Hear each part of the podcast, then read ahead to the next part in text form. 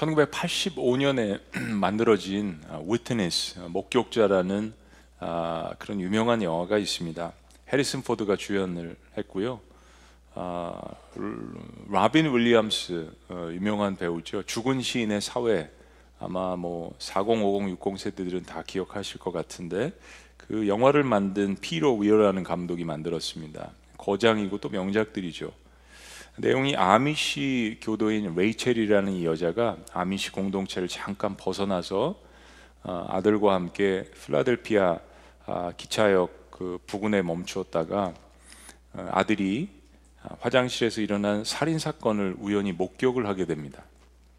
이 사건을 맡은 경찰이 바로 해리슨 포드가 주연한 존이라는 주인공인데 충격적이게도 이 사건의 살인 용의자가 바로 어, 이 주인공과 함께 근무하는 경찰관들이라는 사실을 발견하게 됩니다. 진실을 발견한 존 경관이 생명을 위협받는 이 아미시 미망인인 레이첼과 그의 아들의 생명을 보호하기 위해서 사명을 다합니다. 이 과정에서 존이라는 경관이 부상을 당하게 되고 아미시 공동체에 들어가서 잠시 생활을 하게 되는데 아미시 공동체는 아시는 분들은 아시겠지만 세상과 단절하면서 살고 아, 중세 시대 정도의 문화를 유지하고 있는 기독교 어, 공동체입니다. 부패한 경찰로부터 유일한 목격자인 8살 아, 난 이 사무엘을 보호하는 정의의 경찰관 존. 그런데 그 살인 용의자들이 자기가 함께 근무했던 경찰관들이라는 이 사실 때문에 조직으로부터 엄청난 회의를 느낍니다. 또 그런 존을 사랑하게 되는 아미시 미망인 레이첼 역시 과거에만 묶여 있는 이 아미시 공동체에 대해서 회의를 느끼게 돼요. 완전히 서로 다른 두 세계에서 만난 이 두 사람이 아, 사랑을 하게 됩니다. 그리고 영화 위트니스는 부패한 경찰들에 의해서 은폐될 수 있었던 한 살인 사건을 유일하게 목격한 어린 사무엘이 어떻게 마지막으로 증언할 수 있는지를 숨가쁘게 보여줍니다.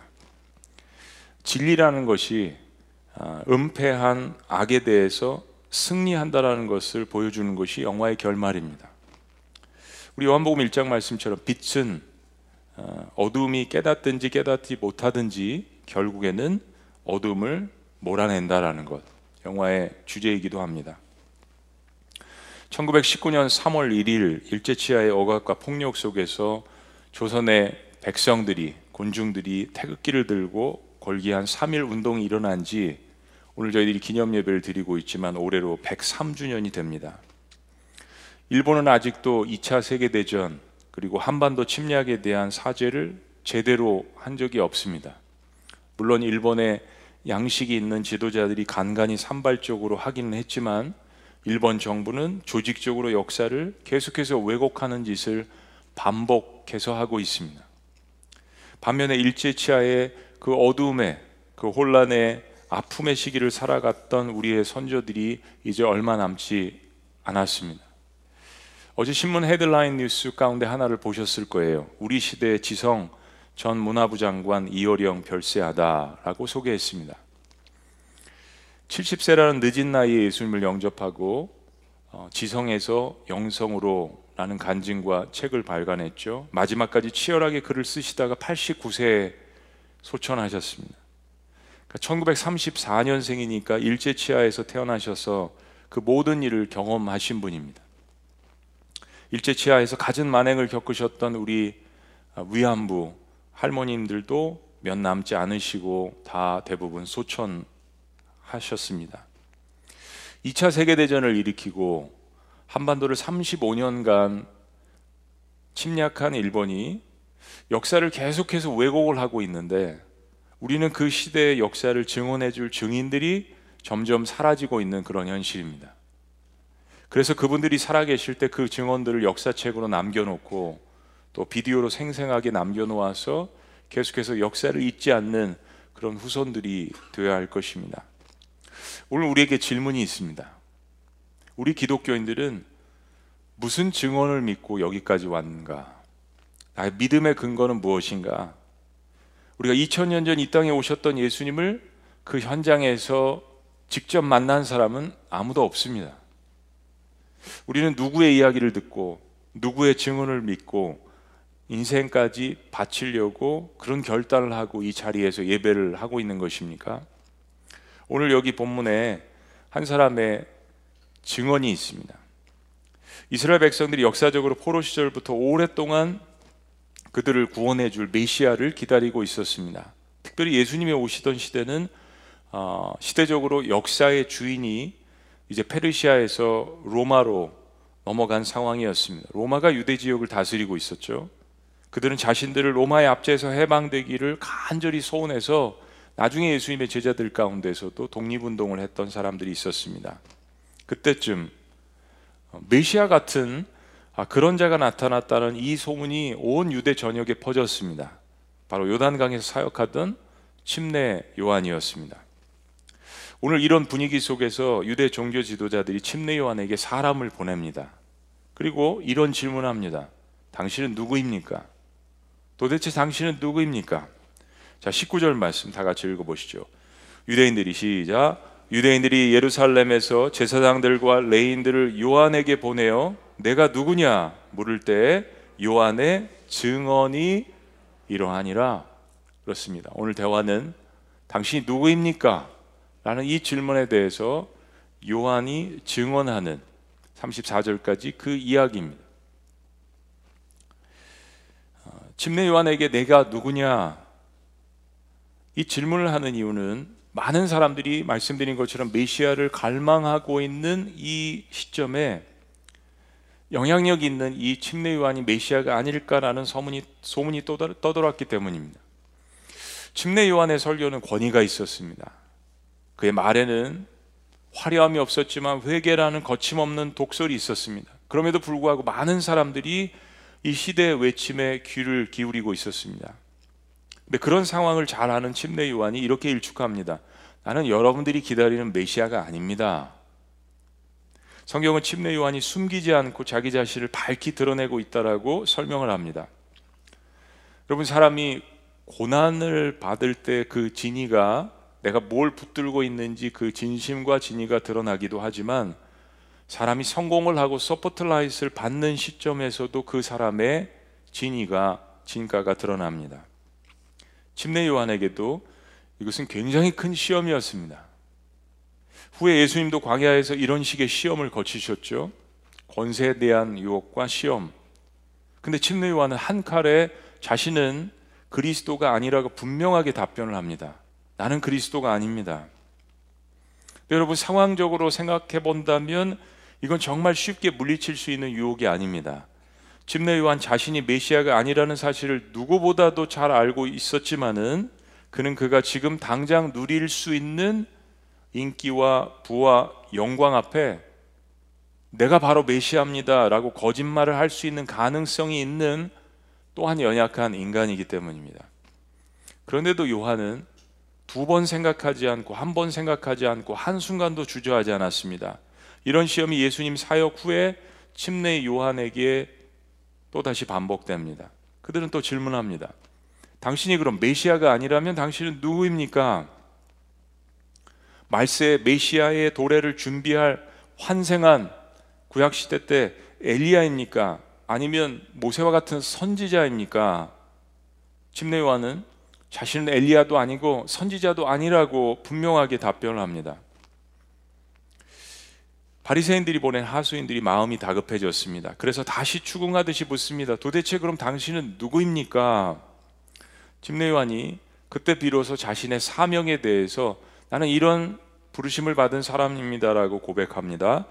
자, 23절 다 같이 시작. 이르되 나는 선지자 이사야 말과 같이 주의 길을 곱게 하라고 광야에서 외치는 자의 소리로라 하니라. 이 말씀은 이사에서 40장 3절 말씀을 인용한 것인데 700년 전에 바로 이사야가 바벨론 포로의 시기에 이스라엘 백성들이 돌아올 때 광야에서 하나님의 길을 예비하고 사막에서 하나님의 대로를 평탄케 하는 사람이 있을 것이라는 그 예언입니다.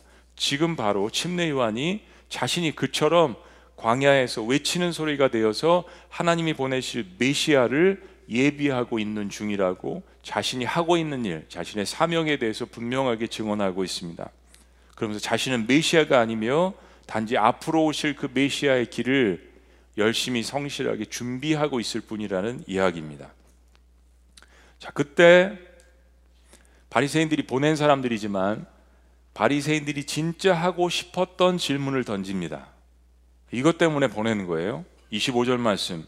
또 물어 이르되 내가 만일 그리스도도 아니요 엘리야도 아니요 그 선지자도 아닐진데 어찌하여 침례를 베푸느냐 이게 본심입니다. 당시 침례하는 사람들에게 여러분 마지막 때가 가까웠습니다. 여러분 회개해야 합니다. 그 마지막 때를 예비하기 위해서 우리가 회개해야 합니다. 그리고 그 회개하는 것의 상징으로 요단 강물에 와서 사람들이 수장 침례를 받게 했습니다. 세례가 아닙니다. 물 뿌리는 게 아닙니다. 요단 강물에 들어가서 침례를 받기 위해서 죄의 어떤 씻음을 상징하는 유대 전역에서 수많은 사람들이 이 침례 요한의 이야기를 듣고 요단 강으로 나왔습니다. 근데 침례 요한 말은 이거예요. 어, 나는 메시아가 아닙니다. 그러니까 바리새인들이 종교 지도자들이 그런 이야기입니다. 그럼 당신이 메시아도 아니고 엘리야도 아니고 모세도 아닌데 도대체 무슨 권세로 침례를 주고 있는 것인가 라는 질문입니다. 이거 물어보기 위해서 보낸 거예요. 사실 오늘 본문에 권세라는 말 우리가 지난주에 배운 엑스시아라는 말은 없지만 바리새인들은 나중에 예수님께도 이 질문을 자주 던지면서 예수님을 아주 괴롭혔습니다. 도대체 당신이 무슨 권세로 사람들을 치유하고 무슨 권세로 하나님의 말씀을 설파하고 무슨 권세로 사람들의 죄를 용서한다는 이야기입니까? 바리새인들이 이런 질문을 하는 의도가 뭐냐면 바로 우리의 허락도 없이 우리 구역에서 우리가 주인인데 우리 구역에서 무슨 권세를 가지고 이런 일들과 이런 말을 하는 것인가? 우리가 하나님의 대변자인 것을 모르느냐? 라는 이야기입니다. 바리새인들의 대화법은 늘 이런 식입니다. 자, 보통 사람 같았으면 이런 공격에 대한 행동은 딱 두 가지로 나타납니다. 첫째는 아까 말한 대로 내가 메시아다라고 말을 하던지 그것을 책임지기가 겁나면 엘리야나 모세 정도의 급수로 흉내를 내었을 것입니다. 두 번째는 그럴 자신이 없으면 이렇게 터줏대감 역할을 하는 사람들과 타협을 할 것입니다. 근데 결과는 첫째는 스스로 하나님의 영광을 가로채는 파렴치한 일이고요. 둘째는 사탄의 무리들과 연대해서 하나님을 교묘하게 대적하는 일입니다. 이런 공격에 쓰러지지 않을 사람은 많지 않습니다. 그런데 침례 요한은 정말 놀랍게도 이 위기를 오히려 복음을 전하는 기회로 삼습니다. 침례 요한은 자신의 정당성이나 자신의 권위, 내가 어디로부터 왔고 내가 이만큼 위대하다는 것을 이야기하는 대신에 진정한 권위를 가지고 이 땅에 오시는 메시아를 소개합니다. 26절, 27절 침례 요한의 증언입니다. 요한이 대답하되 나는 물로 침례를 베풀거니와 너희 가운데 너희가 알지 못하는 한 사람이 섰으니 이미 그가 왔다는 이야기입니다. 빛이 왔으나 어둠이 깨닫지 못하는 너희 가운데 너희가 알지 못하는 한 사람이 섰으니 곧 내 뒤에 오시는 그이라 나는 그의 신발끈을 풀기도 감당하지 못하겠노라. 진례관이 이야기하는 것은 내가 할 수 있는 일이라는 거 라고 이야기를 해봤자 회개를 외쳐서 사람들의 마음을 준비시켜 놓고 그들에게 물로써 침례를 베푸는 정도입니다라는 이야기예요. 자신이 하나님께 부름받은 그 사명을 더하지도 않고 빼하지도 않았습니다. 그러나 내 뒤에 오시는 그분은 너희가 도저히 알 수 없는 그러한 신비한 분이다. 그분이 어느 정도냐면 나는 그의 신발끈을 풀기도 감당하지 못할 정도이다. 라는 고백입니다. 자, 여러분, 신발끈을 풀어주는 역할, 그것은 당시 노예나 종들이 하는 행위였습니다. 침례 요한의 영향력은 당시로서는 상당했습니다. 그래서 제사장들이나 바리새인들도 침례 요한을 두려워하고 견제했습니다. 당시에 하나의 분봉왕이었던 헤롯 대왕도 침례 요한을 두려워하고 견제했습니다. 그래서 나중에 엮어서 사용을 시키지 않습니까? 근데 침례 요한은 그런 자신의 어떤 권위와 그것이 권리라면 그것을 위치를 이용해서 오히려 자기 자신을 낮추고 오실 메시아를 드러냈습니다. 드높였습니다. 그런 영향력을 가진 침례 요한이 내 뒤에 오시는 그분, 내가 이제까지 예비하고 여러분들에게 이야기한 그분은 나는 감히 그분의 신발끈도 풀 수 없을 정도로 그분은 위대하신 분이십니다라고 증언하고 있는 것입니다. 사랑하는 여러분, 이 혼탁한 마지막 시대에 모든 그리스도인들이 기억해야 되는 사실은 바로 침례 요한이 전해준 이 증언입니다. 요약해서 이야기하면 이거예요. 나는 죽고 예수님은 살아나게 하는 사명. 나는 드러나지 않고 그 예수 그리스도를 살아나게 하는 증언 이것입니다. 집례와는 주변의 사람들에게 인정을 받았습니다. 근데 그는 당신은 누구입니까? 라고 자신의 정체성을 물어보았을 때 그는 나는 태양이 아닙니다. 나는 달도 아닙니다. 나는 메시아가 아닙니다. 나는 위대한 선지자도 아닙니다. 나는 그저 별거 아니고 나는 이 오실 메시아를 광야에서 외치고 가르치는 준비하는 그런 사람입니다. 라고 증언했습니다. 그리고 침례 요한의 이 증언 이후에 바로 그가 가리킨 그 증언의 실체가 드러납니다.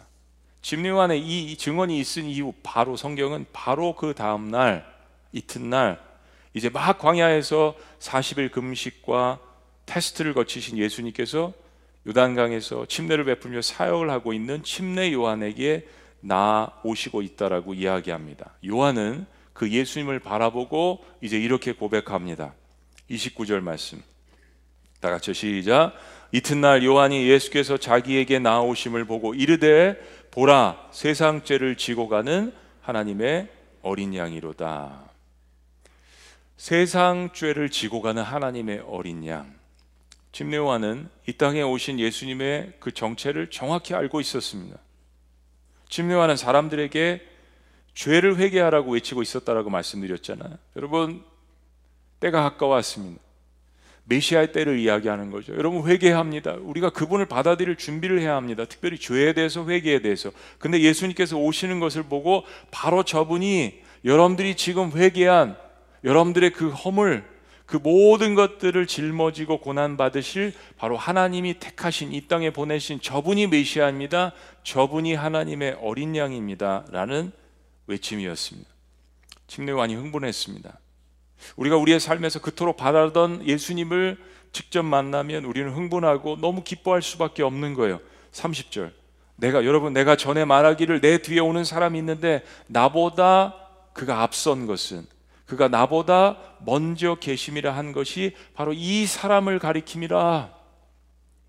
이제는 보지 못한 환상을 보고 이야기하는 것이 아니라 이제 직접 자신에게 다가온 그 예수 그리스도를 바라보고 이야기합니다. 사실 예수님은 시간적으로 침례 요한보다 6개월 늦게 태어나셨습니다. 침례 요한과 예수님은 사실은 사촌 관계죠.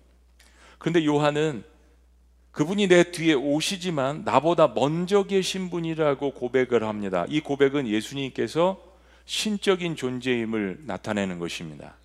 요한복음 1장에 이야기한 것처럼 태초에 에나르케 단순히 창조가 아니라 훨씬 더 그 이전부터 하나님과 함께 계신 분임을 증언하는 것입니다. 그리고 솔직하게 이렇게 다시 한번 고백합니다. 31절. 우리의 고백처럼, 고백처럼요. 다 같이 시작. 나도 그를 알지 못하였으나 내가 와서 물로 침례를 베푸는 것은 그를 이스라엘에 나타내려 함이라 하니라. 침례 요한이 다시 한번 솔직하게 그도 예수님의 정체를 잘 알지 못했다라고 이야기합니다. 분명히 알고 있으면서도 유대 땅에 살아간 그 어느 누구보다도 그 메시아의 정체를 잘 알고 있었으면서도 지금 이제 비로소 눈앞에 바로 보니 자신의 눈앞에 나타나신 그가 이제까지 자신의 회개와 침례를 통해서 예비하신 메시아 하나님의 아들 그리스도이심을 이제 봄으로써 증언하고 있는 것입니다. 그리고 이제 예수님께서 하나님의 아들이신 것에 대한 한 가지 완벽한 증거가 남아 있습니다. 바로 그를 보내신 하나님 아버지의 증언입니다. 하나님 스스로의 증언. 자, 32절. 요한이 또 한 가지를 목격하고 증언합니다. 다 같이 시작. 요한이 또 증언하여 이르되 내가 봄에 성령이 비둘기 같이 하늘로부터 내려와서 그의 위에 머물렀더라. 침례와는 자신에게 나오는 사람들에게 침례를 베풀었을 뿐더러 예수님이 침례 요한에게 다가왔을 때 예수님의 요청에 의해서 침례를 베풀었습니다. 그러자 놀라운 일이 벌어졌습니다. 바로 하늘문이 열리듯이 그리고 하나님의 성령이 예수님에게 충만하게 나타난 것입니다. 요한은 이 놀라운 광경을 보고 다시 이렇게 고백합니다. 33절 나도 그를 알지 못하였으나 이거 너무나도 계속해서 자신을 낮추는 겸손한 고백입니다. 거 보세요. 내가 예비했죠. 내가 다 예언했잖아요. 라고 이야기하지 않습니다. 나도 그를 알지 못하였으나 하나님을 알아가면 알아갈수록 신앙생활 오래 하면 오래 할수록 하나님은 거룩하신 분이고 더 팔수록 위대하신 분이고 나는 그를 알지 못하였으나 그런 고백입니다. 성경을 읽으면 읽을수록 나는 그를 알지 못하였으나 정말 몰라서 그렇다는 이야기가 아니라 그분이 신비하다라는 고백이죠. 나도 그를 알지 못하였으나 나를 보내어 물로 침례를 베풀라 하신 그이가 나에게 말씀하시되 성령이 내려서 누구 위에든지 머무는 것을 보고든 그가 곧 성령으로 침례를 베푸는 이인 줄 알라 하셨기에 침례와는 그의 사역 가운데 침례를 베풀면서 어느 순간에 때가 되어서 그에게 다가오는 사람들 가운데 하나님의 거룩한 영이 임하시는 것을 보면 그가 바로 그들이 기다리던 메시아 하나님의 아들임을 알게 될 것이라는 하나님께서 자신에게 먼저 이야기해 주신 이 예언을 고백하는 것입니다. 그리고 이제 메시아는 그 성령의 능력으로 그에게 다가오는 사람들에게 자신이 이렇게 베풀었던 그러한 이 세상의 것 물이 아닌 바로 하나님의 거룩하신 그 성령의 능력으로 침례를 베풀 것임을 깨달았습니다. 알고 있었지만 그가 예언했지만 예수 그리스도를 바라봄으로 성령이 그에게 임하시는 것을 보고 마음 가운데 다시 한번 확증했다는 이야기예요. 그리고 같은 사건을 기록하는 마태는 그때 있었던 하나님의 음성에 대해서 이렇게 기, 기록합니다. 자, 마태복음 3장 17절 말씀 이 상황 가운데서 다 같이 시작 하늘로부터 소리가 있어 말씀하시되 이는 내 사랑하는 아들이요 내 기뻐하는 자라 하시니라. 하늘로부터 하나님의 증언이 있었습니다. 이는 내 사랑하는 자라. 내 아들이라. 이는 내 기뻐하는 자라. 그리고 침례와는 마침내 오늘 마지막 구절에 이렇게 증언합니다. 34절. 다 같이 시작. 내가 보고 그가 하나님의 아들이심을 증언하였노라 하니라. 침례요한의 증언부터 시작해서 침례 요한의 마지막 증언으로 끝납니다. 그렇습니다. 유대 지역에서 당시 가장 존경받고 인기 있던 사역자인 침례 요한은 그가 보고 듣고 깨닫고 경험하고 만났던 것을 증언하고 있습니다. 빛이 어둠에 왔지만 깨닫지 못하고 알지 못하고 거부하는 그러한 상황 가운데 있었습니다. 그러나 그런 사람들 가운데서도 침례 요한 같은 사람은 그 오실 메시아를 그렇게 준비하고 있었던 것입니다.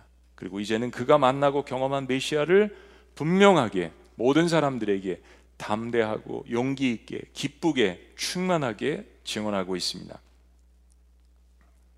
사랑하는 여러분, 지금 세상이 굉장히 혼탁하다라고 생각하고 느끼는 것은 한반도에 있는 사람들뿐만이 아닙니다. 이제 전쟁이 막 시작된 중앙아시아지요. 그리고 온 세계에 퍼져 있는 이 팬데믹 상황 가운데 모든 인류는 다 그렇게 생각하고 있습니다. 사랑하는 여러분, 이런 때 세상은 무섭게 우리에게 질문할 것입니다. 아니, 지금 질문하고 있습니다. 그 질문은 때로 일부 기독교의 추락 때문에 돌을 던지면서 질문할 수 있는 질문이고요. 아니면 정말 궁금하고 진리가 궁금해서 알고 싶어서 하는 질문일 수 있습니다. 특별히 후자의 마음 때문에 우리는 질문받기를 원합니다. 그 질문이 무엇이냐면 혹 우리가 신비한 일을 하고 선한 일을 하고 시류의 흐름과 역행되는 일을 하면 세상은 우리에게 반드시 물을 것입니다. 당신들은 도대체 누구입니까? 당신들은 어떤 사람들입니까? 누구입니까? 직접적으로 그렇게 묻지는 않아도 마음 가운데서도 의문을 가질 것입니다. 왜 저 사람들은 저런 고문과 저런 끔찍한 상황 가운데서도 어떻게 사랑과 용서와 은혜를 이야기하지? 어떻게 그런 개인적이든 공동체든 민족이든 국가든 어떻게 저런 고난과 어려운 상황에서도 사랑과 용서와 은혜를 이야기할 수 있지? 동시에 세상은 두렵고 무서워서 아무 말도 하지 못하는데 어떻게 저 사람들은 거룩과 공의를 가지고 용기 있게 담대하게 이야기를 할 수 있지? 왜 저 사람들은 모두가 어렵다고 하는 이때에 함께 서로 십시일반해서 물질을 모으고 이웃을 위해서 돕고 전염병 시기에 집단 헌혈을 하고 세상의 아픔들과 연약한 자들을 위해서 기도하고 선한 일을 추구할 수 있지? 당신들은 도대체 누구입니까? 침례 요한에게 했던 이야기입니다. 예수님께 사람들이 했던 질문이죠. 예수님께 제자들을 불러 모아서 한 번은 이야기하셨잖아요. 사람들이 이러쿵 이러쿵 하는데 너희는 나를 누구라고 생각하느냐? 그러나 무엇보다 최초의 교회가 탄생한 후 초대교회 교인들에게 사람들이 주변에서 했던 질문입니다. 당신들은 도대체 누구입니까? 왜 모여서 이런 상황에 예배하고 기도하고 선을 행하려고 애쓰고 그냥 우리 민족만 위해서 기도하는 것이 아니라 전 세계 상황들을 가지고 곳곳에 파송된 선교사님들을 위해서 왜 기도합니까? 당신들은 도대체 누구입니까? 이 질문은 우리에게 더 없는 기회입니다. 그때 우리는 증언해야 합니다. 우리는 그리스도인들입니다. 그리스도인들입니다. 그러면 사람들은 질문할 것이요. 그럼 그리스도인들이 도대체 뭐 하는 사람들입니까? 그리스도인이 무엇입니까? 여러분 그리스도인이라는 말은 예루살렘에서 생기지 않았습니다. 이방 지역인 센터가 아닌 안디옥 교회에서 처음 생겨났는데 바로 이런 의문을 가졌던 주변의 사람들이 안디옥 교인들의 삶과 행동을 보고 저 사람들은 예수쟁이 그리스도를 따르는 사람들 그리스도인이라고 별명을 지어준 것입니다. 예수님의 미친 사람들. 세상은 질문합니다. 당신들은 그리스도인들이라고 불리우는데 그러면 도대체 그리스도인은 누구입니까? 우리가 이 질문에 대해서 뭐라고 답변을 해야 할까요? 우리 그리스도인들은 우리에게 사랑과 은혜와 용서를 그리고 동시에 균형 있게 거룩과 공의를 가르쳐 주신 그 예수님을 따르는 사람들입니다. 우리가 하는 가르침과 말과 행위는 다 그분이 가르쳐 주시고 우리에게 보여주신 것입니다. 우리는 그를 사랑하고 나타나고 따르는 사람들입니다. 우리에게는 업적이 없고, 우리는 지혜가 없고, 우리에게는 능력과 우리 스스로의 선행이 없지만 바로 그분이 우리에게 보여주신 것들입니다.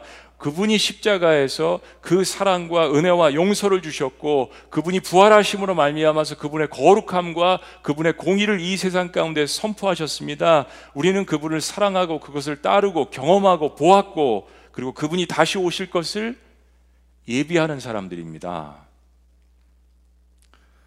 여러분 세상에 있는 사람들이 나사렛 예수 그리스도가 유대 땅에 2000년 전에 왔던 예수가 하나님의 아들이신 것을 어떻게 알겠습니까? 성경을 전해주지 않는데, 말씀을 전해주지 않는데, 세상에 어떻게 이 땅에 오신 빛으로 오신 예수님을 깨달을 수가 있겠습니까? 침례 요한 같은 시대의 선지자들의 증언도 있겠죠. 간혹 어쩌다가 하나님의 은혜 가운데 우연히 들을 수도 있겠죠. 그것이 필연이지만 성경의 증언, 누가 전해준 성경책, 호텔방에 있었던 성경책, TV를 돌리다가 들려지는 말씀, 그리고 신비하게도 곳곳에 선교, 선교 지역에서 누구도 증언하지 않았는데 꿈 가운데 환상 가운데 하나님께서 나타나셔서 말씀하셔서 그를 계시하는 그런 이야기들도 우리는 듣습니다. 그러나 가장 중요한 증언은 누가 해야 할까요? 나의 증언은 무엇일까요? 나는 예수님을 어떻게 믿게 되었는가? 이거부터가 중요합니다. 특별히 누구의 증언 때문에 믿게 되었는가? 어떤 것이 나의 믿음의 주체인가? 나의 증언의 그 모든 resource, foundation, 그 바탕은 무엇인가? 그리고 나는 오늘 그리스도인으로서 무슨 증언을 단순히 말이 아닙니다. 행동과 언행과 가치관과 결정권과 이 모든 것을 가지고 무슨 증언을 하고 있는가? 같은 사건을 기록하고 있는 마태복음 3장에 예수님께서 침례를 받으러 요한에게 나오셨다라는 이야기를 합니다. 요한복음에서 생략되어 있지만요. 여러분 이것은 도저히 있을 수 없는 일입니다.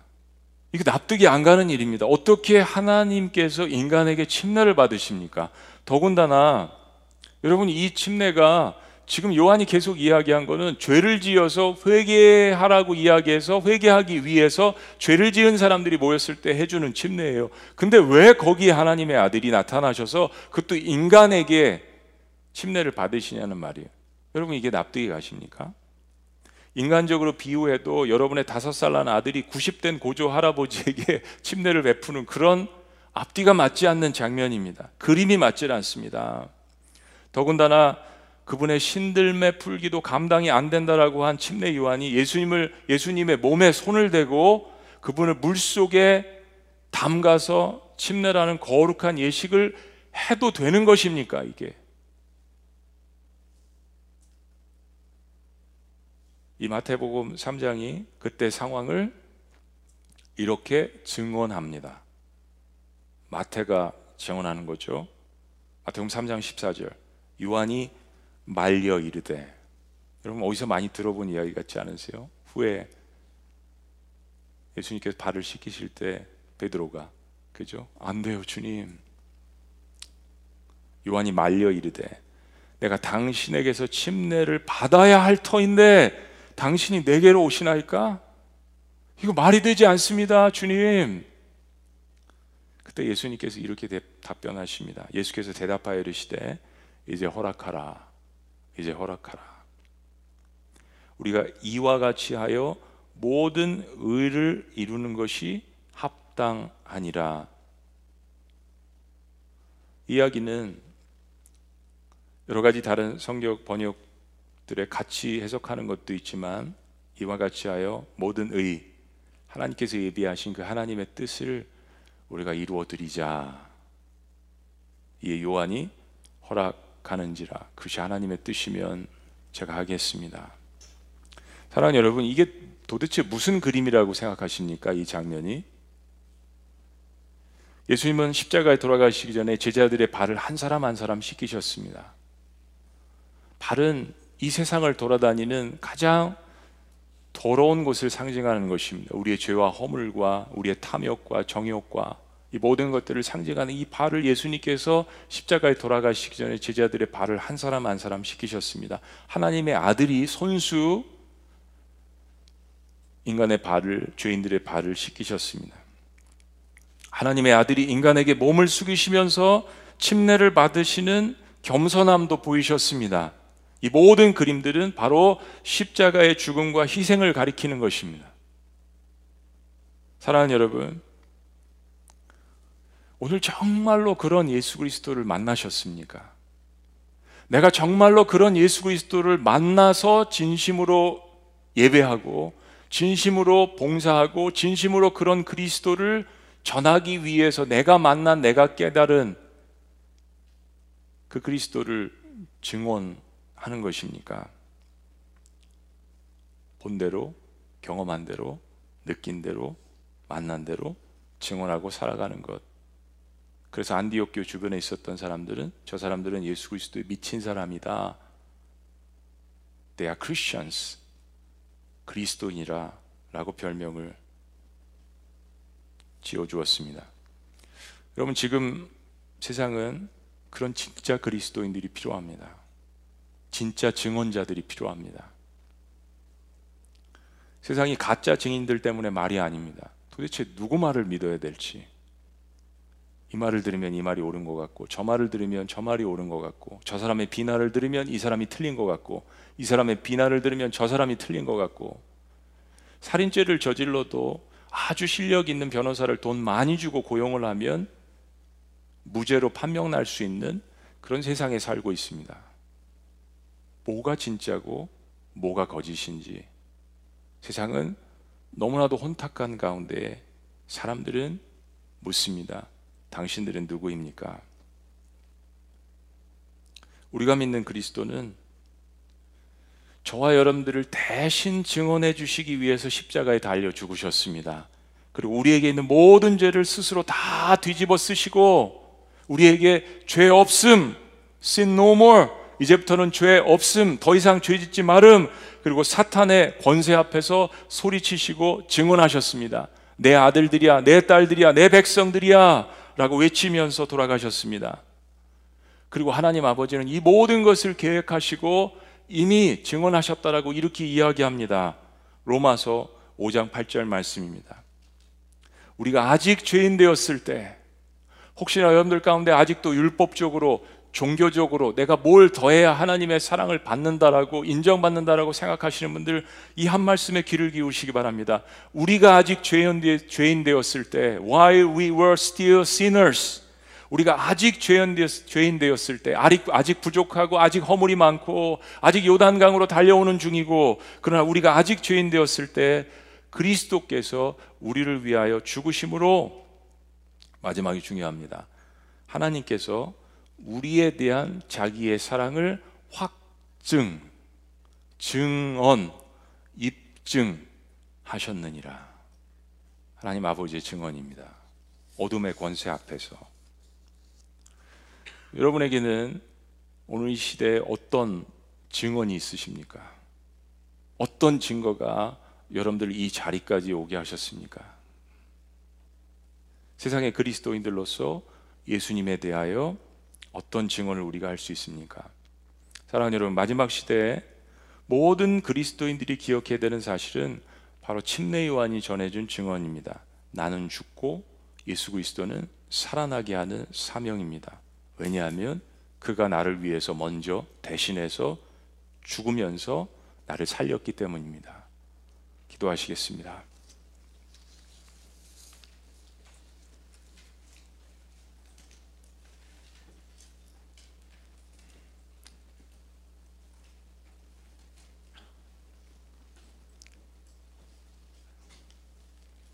우리의 증언, 나는 죽고 예수님을 살아나게 하는 증언입니다.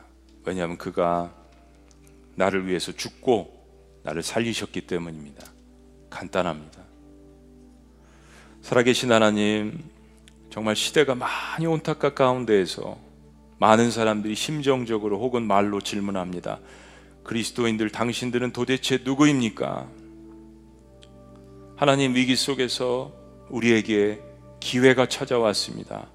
저희들 마음 가운데 주님께서 심어 놓으신 그 예수 그리스도의 놀라운 사랑과 은혜 용서가 거룩과 공의와 함께 성령님의 역사를 통하여서 드러날 수 있도록 주께서 인도하여 주시옵소서. 혼탁한 세상에 소망이 없다라고 믿을 사람이 없다라고 진리가 없다라고 이야기합니다.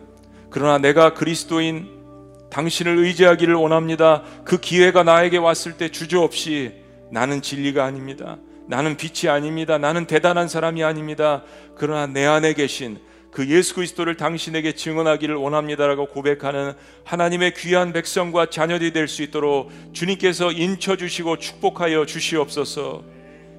이것이 우리의 말과 지혜가 아닌 성령의 능력, 성령의 도우심으로 가능한 것임을 믿고 용기 있게 증언하는 이 시대를 살아나가는 하나님이 세우신 귀한 침례 요한들이 될 수 있도록 주님께서 역사하여 주시옵소서.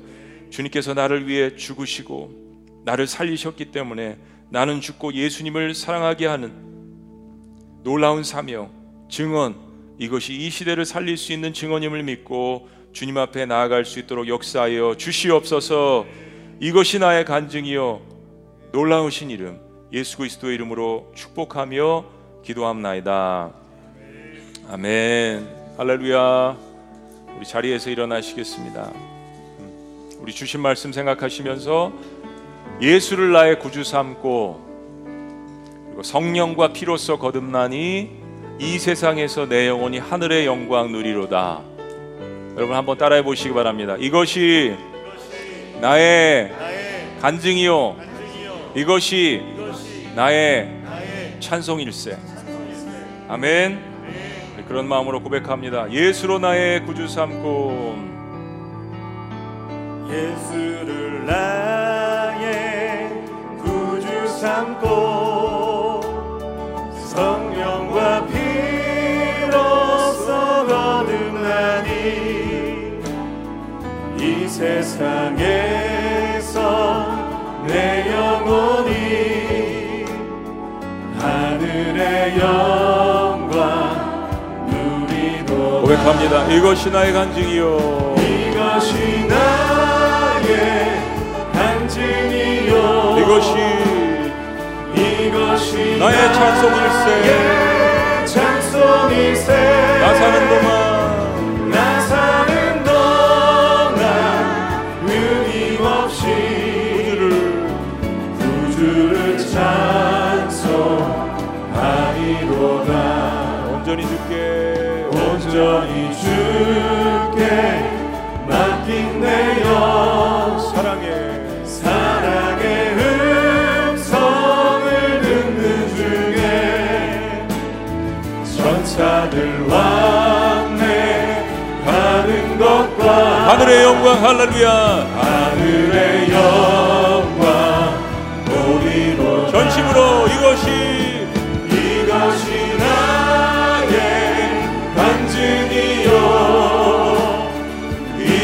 이것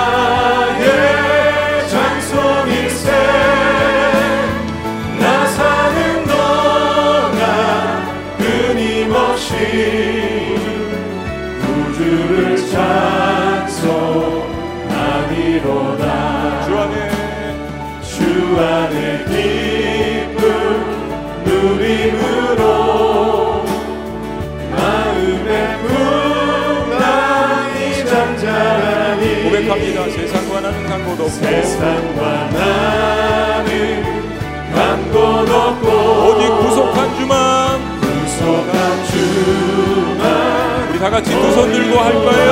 이것이 나의 이것이 나의 간증이요 아멘. 이것이 나의 찬송일세 나 사는 동안 끊임없이 구주를 찬송 다시 한번 믿음으로 전심으로 이것이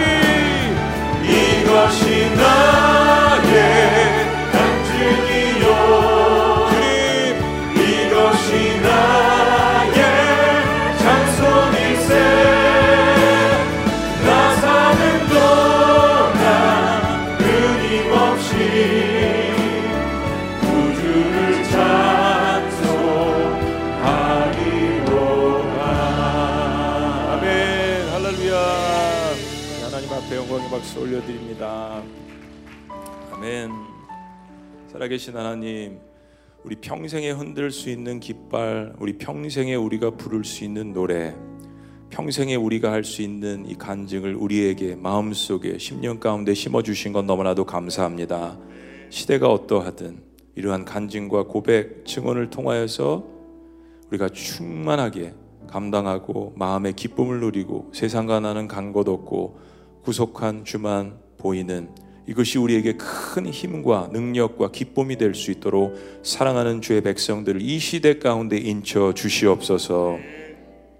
이제는 우리 주 예수 그리스도의 은혜와 하나님 아버지의 극진하신 사랑과 성령님의 감화교통 역사하심이 오늘 하나님 앞에서 우리가 해야 할 증언이 무엇인지 그리고 이 세상 혼탁한 가운데 우리가 해야 할 증언이 무엇인지를 분명히 깨닫고 성령 안에서 용기 있게 담대하게 균형 있게 증언하며 살아가기를 원하는 주의 모든 백성들의 위대한 간증과 증언 이외에 지금부터 영원토록 함께 하시기를 간절히 축원합니다. 아멘.